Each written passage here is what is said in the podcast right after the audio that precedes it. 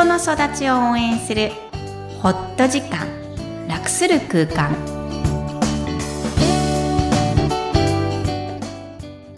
皆さんこんにちは、小ラボの岡田です。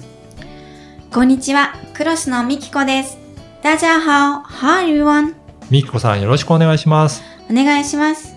本日はインタビューの回ですので、まずはインタビューをお聞きください。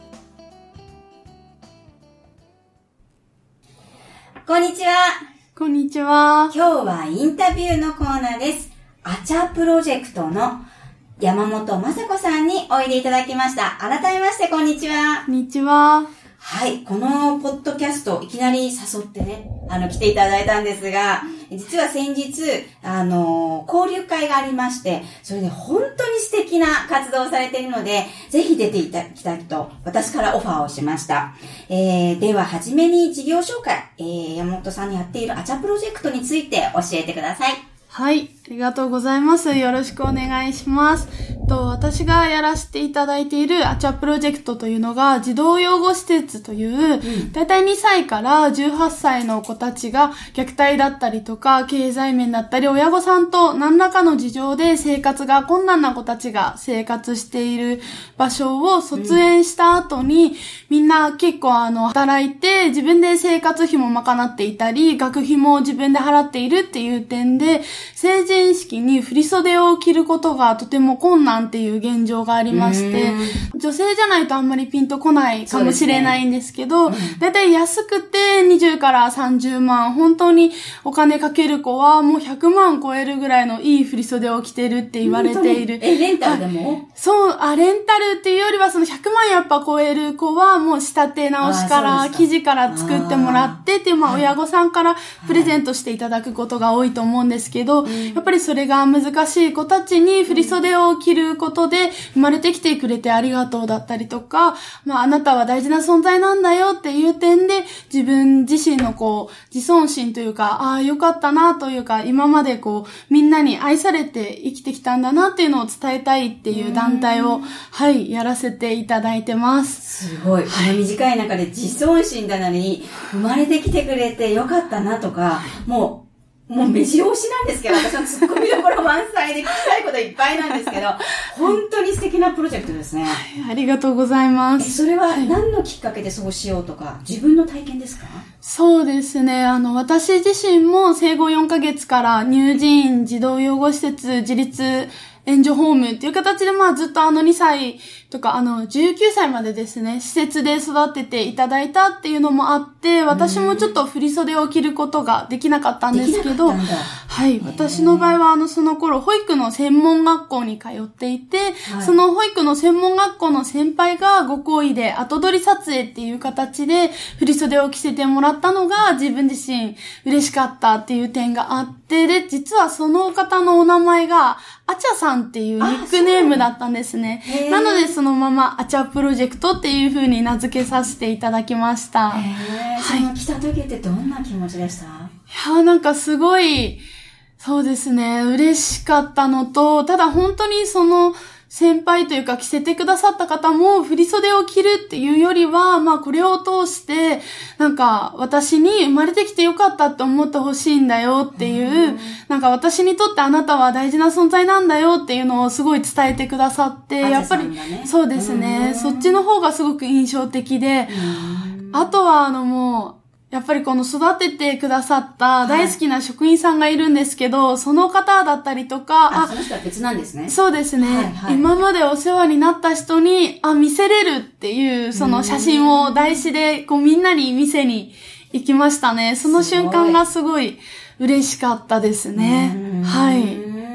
い。二十歳そこそこ、ちょ21かなその頃は。そうですね。それではいも見せれるって、こう自分とまあある意味向き合った形で見せれるっていう、まさこさん自体はすごいと思うんだけど、その活動に今もじゃあ参加してくださる方がいるんですね。そうですねうん。はい。スタッフ自体は、あの、今、関東と関西を中心に行わせていただいていて、まあ、ちょうど9月から福岡だったり、九州の方でも開催させてもらっているような年間を通して、基本的には前撮り、後撮りっていう形で写真を撮らせていただいて、形として残すっていう方向性なので、で、その中でだいたい今150名ぐらいいます150ね、スタッフが。はいあス。タッフが。そうですね、スタッフは今各地にいるわけですね。そうですね。その県ごとにスタッフがいて、今まで撮影した子は100人ぐらいの子たちが今4年目の活動になるんですけど。相当いらっしゃいますよね。ですね。ありがたいことに。はいやいい。やいや、みんながありがたいんだと思うんですけど、まはいたそこに応募してくる子たちも、ある意味勇気があるし、はい。その向き合うきっかけだったり、向き合いたくない部分っていうのもあるはずなんだけど、そういうケアとか、どんなふうにお考えですか？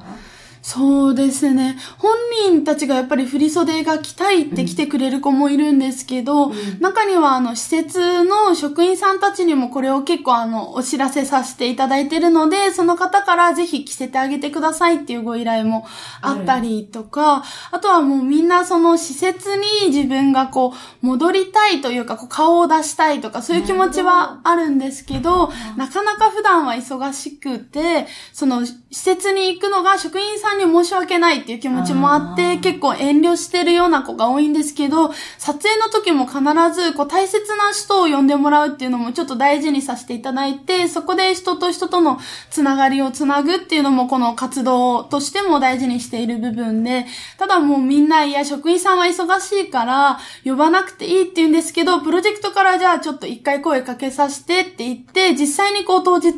職員さんが来た瞬間、みんなすごいもう満円の笑みで、え、来てくれたの？っていうこう、あ、自分のために来てくれたんだっていうのに、すごい喜んでくれますね。はいその笑顔がもう見せたいぐらいだよね、毎回。そうですね。結構職員さんもなんか泣いてくださる方とかもいるので本当にそこにやりがいというか感じさせていただいてますね。はい。。なんかこう、光が当たらないって言ったら失礼かもしれないけど、知らない人たちがいる中で、その、きちんと光が当たる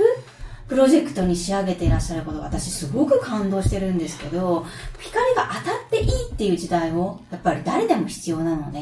それがなんか活動の力になるのかなってこう、勝手に想像してるんですけどね。ありがとうございます。まさかさん自身のね、感情についてもね、知りたいんですけど、ぜひ、ごはい。自身の感情とかももちろんこんなプロジェクトを立ち上げてらっしゃるから深い思いとかも終わりなんですけど、はい。普段自分の感情どう感じてらっしゃいます？そうですね。私は本当に小さい頃から結構もう感情の起伏が激しくて、